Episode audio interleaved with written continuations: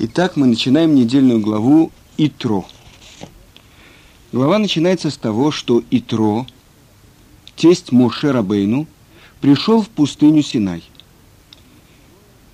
И второе, самое важное событие, которое описывается в этой главе, дарование евреям Тары на горе Синай, то есть Синайское откровение.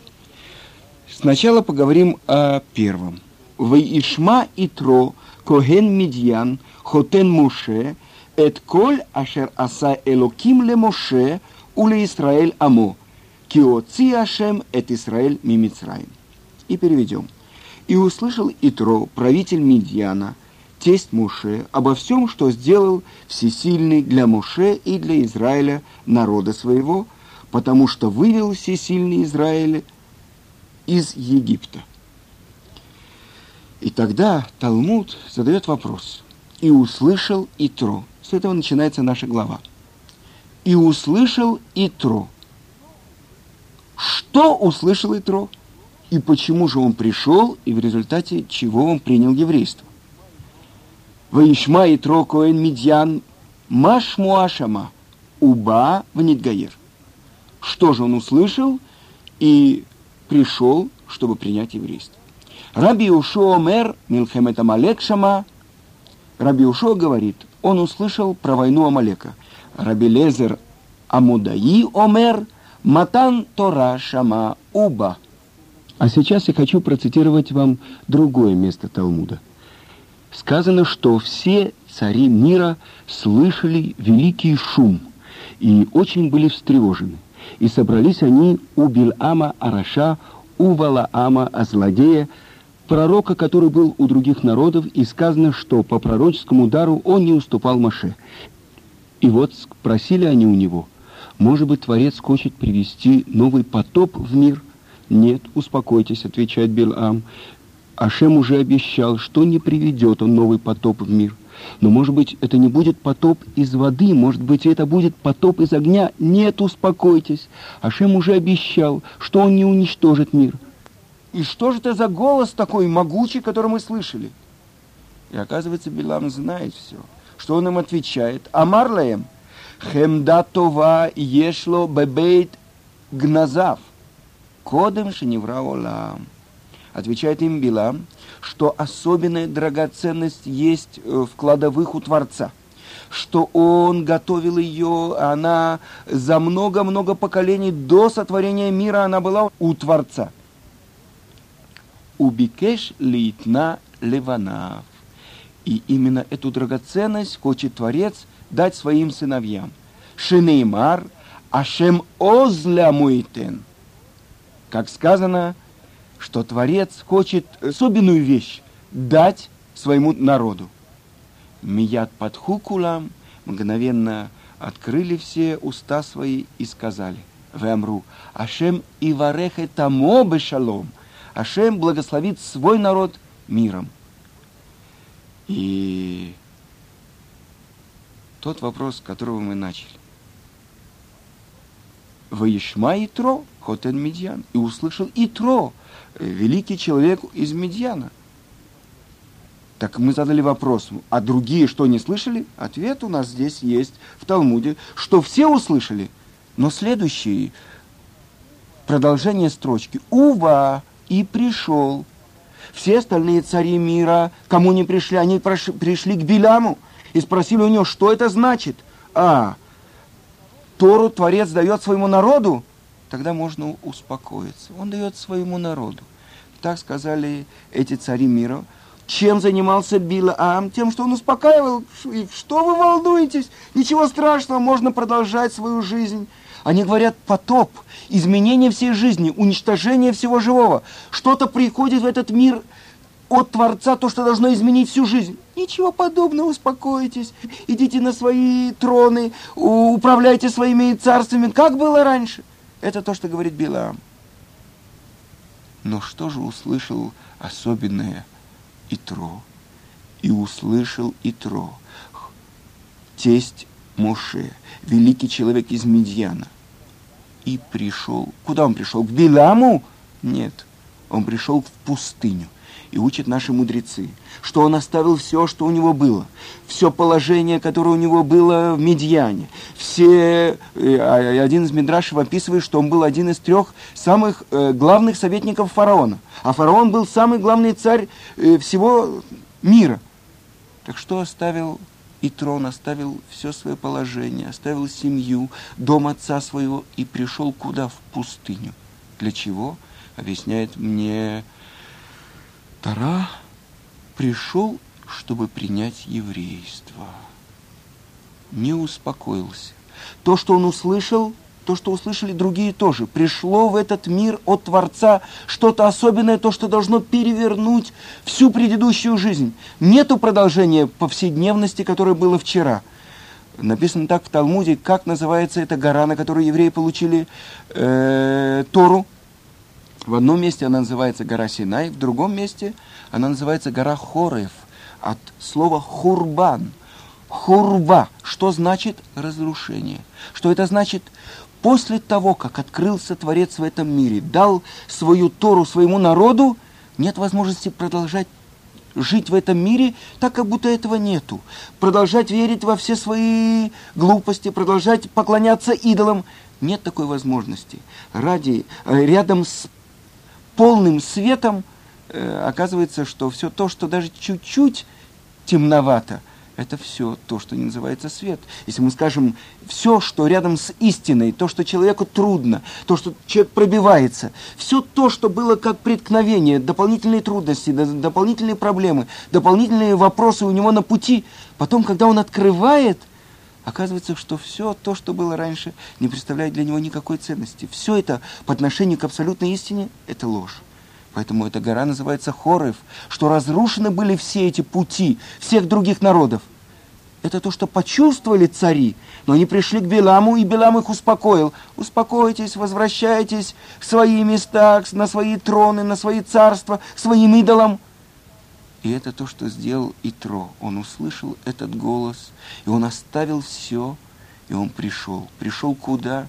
Сказано, что почему Творец не дал Тору стране Израиля на какой-то высокой горе, посредине в пустыне, на низкой горе, гора Синай. Одно из объяснений объясняют наши мудрецы, почему она называется Синай. С этого места пришла ненависть Сина, у народов мира к этому народу, который принял Тору. Так вот, к этому народу пришел и прилепился Итро. И на самом деле, то, что написано в Таре, Тара была дарована 3307 лет тому назад. Евреи вышли из Египта и получили Тору.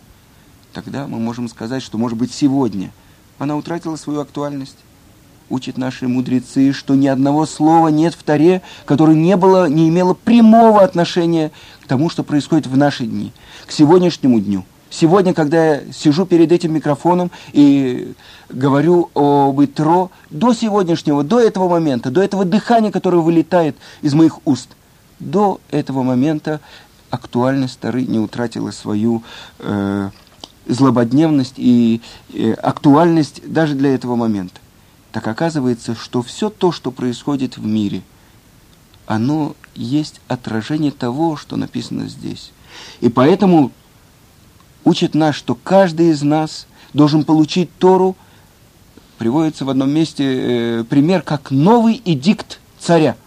То, что волнует каждого, то, что каждый зависит от него жизнь и смерть, подходит человек к этому новому приказу царя и читает его. Также должна быть Тара. И именно в пустыне, чтобы каждый э, человек не думал, что у него есть какое-то место, он находится на возвышенности. Нет.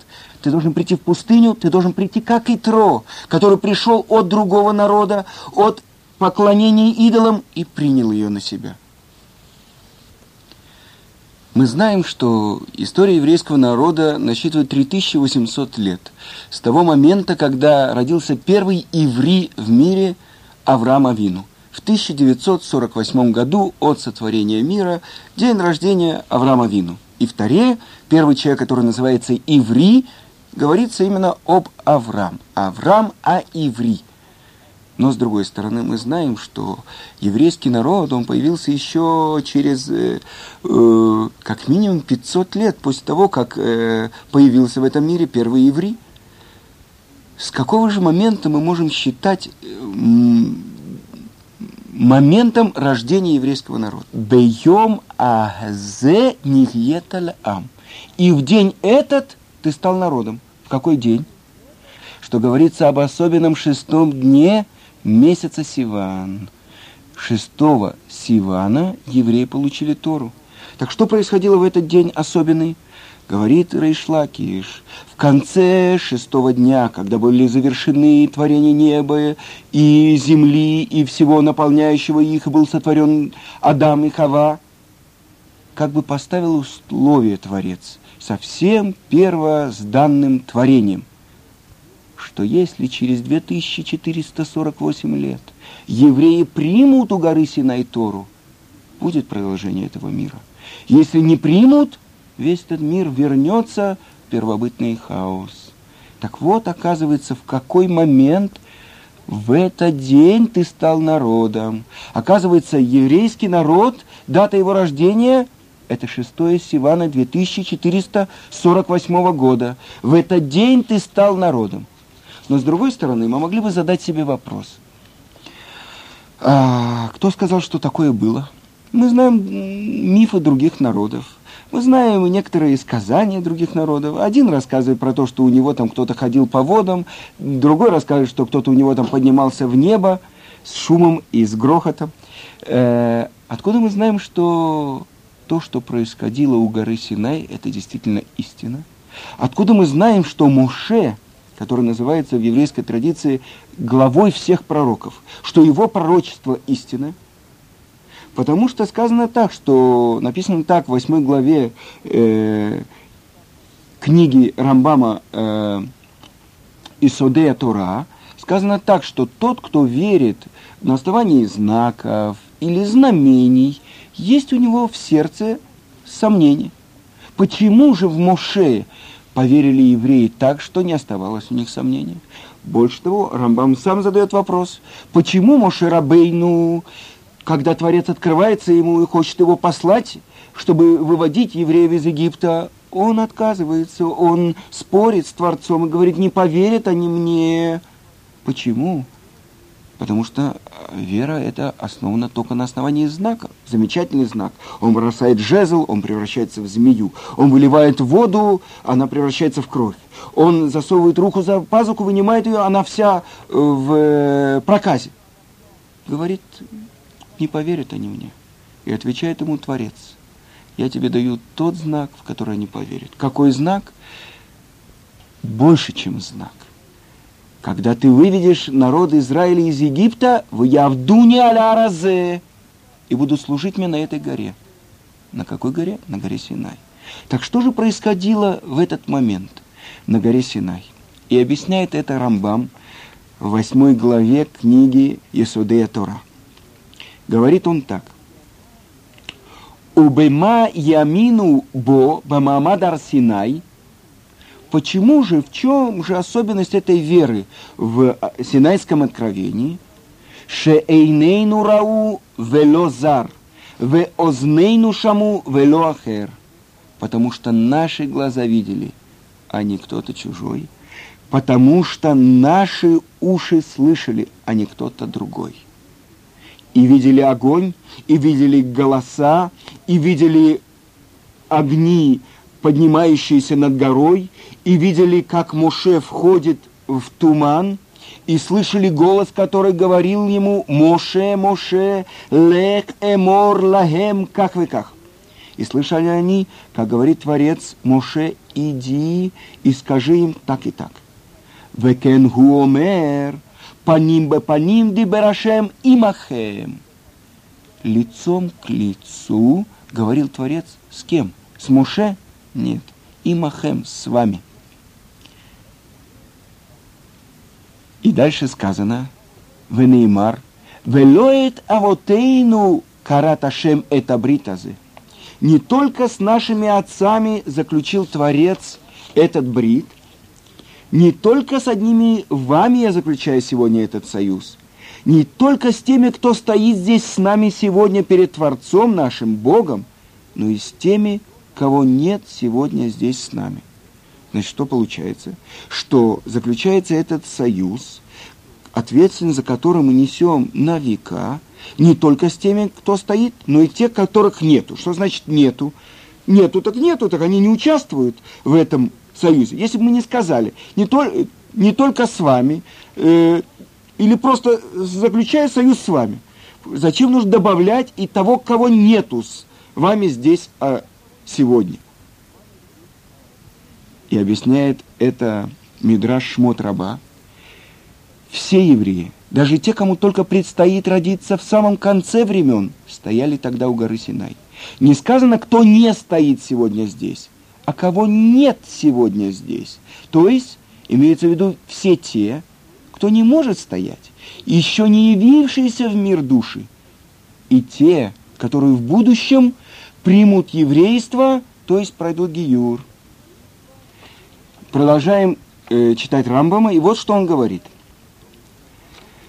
То, что евреи слышали, как Творец говорит Моше, иди к ним и скажи им – и оказывается, что именно те, которые слышали, как говорит Творец Моше, иди и скажи им, «Гем аидим аль невуато, шеги эмет».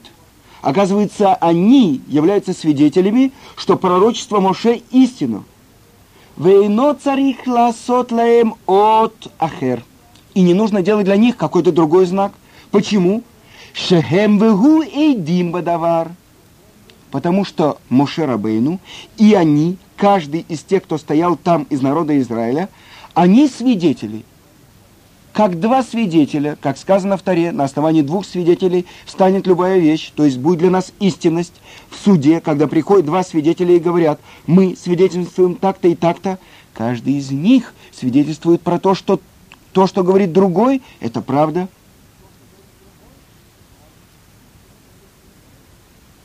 И это то, что мы учим на горе Синай, то, что все те 603 550 взрослых мужчин от 20-летнего возраста до 60, они стояли, они видели, они слышали, они свидетельствовали. Если сейчас мне кто-то скажет, что я нахожусь в комнате и нет передо мной микрофона, для меня это будет ложь. Потому что я сижу перед микрофоном, и я говорю эти слова, которые выходят сейчас из моих уст также для евреев. Было абсолютно ясно и абсолютно понятно. Это для них была реальность. То, что они слышали, то, что Творец говорил Муше, и то, что Муше передавал им, и больше того, то, что написано, лицом к лицу говорил Творец с вами, не с Муше, а с вами, потому что первые две заповеди, Анухи, Велой Елеха, слышали евреи непосредственно от Творца. Поэтому то свидетельство, которое получили евреи – у горы Синай, оно запечатлелось у них и передавалось им, их потомкам на протяжении веков. Больше того, есть особенный момент, есть особенный э, момент во времени, когда каждый отец должен передать это знание своему сыну. «Ваигадета лебинха байома гулеймор» и скажешь сыну своему в день тот, говоря, «Бавурзе ашем асали бецесими мицраим» Ради этого сделал Творец мне, когда выводил меня из Египта. Каждый еврей в ночь Седора должен видеть себя, как будто это он вышел из Египта. И это то знание, которое было запечатлено в душах евреев. Те, кто стояли там, наши глаза видели, а не чужие, уши наши слышали, а не кто-то другой. Это то знание, которое было в них запечатлено. Говорится, что слова Тары харут алалухот, высечены на скрижалях. Альтекре харут или херут, не читай высечены, но читай свободный. То есть то, что евреи тогда произошло у горы Синай, они были свидетелями этого события, это событие запечатлелось на их сердцах, и все потомки их, оказывается, мы тоже там были, даже до рождения нашего, духовные миры, духовном состоянии, души, тех, кто должен родиться – последние поколения, даже до нашего сегодняшнего последнего еврея, который сейчас в эту секунду рождается где-то э, в больнице Адаса в Иерусалиме или в Москве или в Токио, до этого последнего ребенка они тоже были там. И дальше те неевреи, которые приходят и принимают еврейство, они тоже были там. Потому что не сказано не еврей, который пришел и принял еврейство, но сказано гер шебалит гаер. То есть тот, кто готов принять еврейство, он приходит и принимает еврейство. Так это то, что мы видим, то, чему учит нас эта глава, которая называется Итро. Что услышал Итро? Он услышал то, что другие услышали, но это не перевернуло их жизнь. Услышал Итро и пришел и принял еврейство. Итак, каждый из нас должен подходить к Таре. Тара – это то, что было сказано в этом Талмуде, который мы цитировали в трактате Звахим. Это та драгоценность, которая хранилась у Творца на протяжении многих-многих поколений до сотворения мира. И вот Творец эту драгоценность дал своему народу. Ашем озля муитен, Ашем и варехетамо башалом. Ашем драгоценность своему народу даст, Ашем благословит свой народ миром. А сейчас я хочу просто перечислить э, 10 заповедей, которые слышали евреи у горы Синай. Первая заповедь – «Я Бог всесильный твой, который вывел тебя из страны египетской, из дома рабства», которая является основой веры евреев в то, что есть тот, кто сотворил мир, и тот, кто управляет миром. «Да не будет у тебя иных богов, кроме меня», чтобы не было у тебя никаких других богов. Но разве возможно, что были какие-то другие боги перед Творцом? Элоким, Элохим Ахирим, написано в Таре. То есть, что значит, для других они являются божествами. Либо, другое значение, даже для других они являются чужими. Перед моим лицом. Что значит перед моим лицом? Все то время, что я есть. Разве есть какое-то время, чтобы Творца не было? Либо другое значение – в месте, в котором я есть. Но разве есть такое место, где нет Творца? Не произноси имени Бога Всесильного твоего попусту, потому что не простит Творец того, кто произносит его имя попусту. Основа всего мира, Творец творил этот мир речениями – в основе всего лежат имена Творца. Тот, кто произносит попусту имя Творца, в одном объяснении говорится попусту, а в другом ложно. Кто-то клянется именем Творца ложно, сказано, что когда звучало это речение, весь мир дрожал. Как тот, кто трясет сам, сам ствол, так трясутся все ветви. То есть весь мир дрожал от того, что страшного имени Творца, которое запрещено произносить попусту. Четвертая заповедь. Помни день субботний, чтобы светить его. Шесть дней работы и делай всю работу свою, а день седьмой для Творца твоего. Пятая заповедь. Чти отца твоего и мать твою, чтобы продлились дни твои на земле, которые Творец Всесильный дает тебе. Первые из все пять заповедей – это заповеди между человеком и Творцом. Вторые пять, которые были написаны на других скрижалях – не убивай, не, прелюболи, не прелюбодействуй, не кради, не отзывайся о ближнем своем ложным свидетельством, не желай дома ближнего своего, не желай жены ближнего своего, ни раба его, ни рабыни его, ни быка его, ни осла его и ничего, что у ближнего твоего.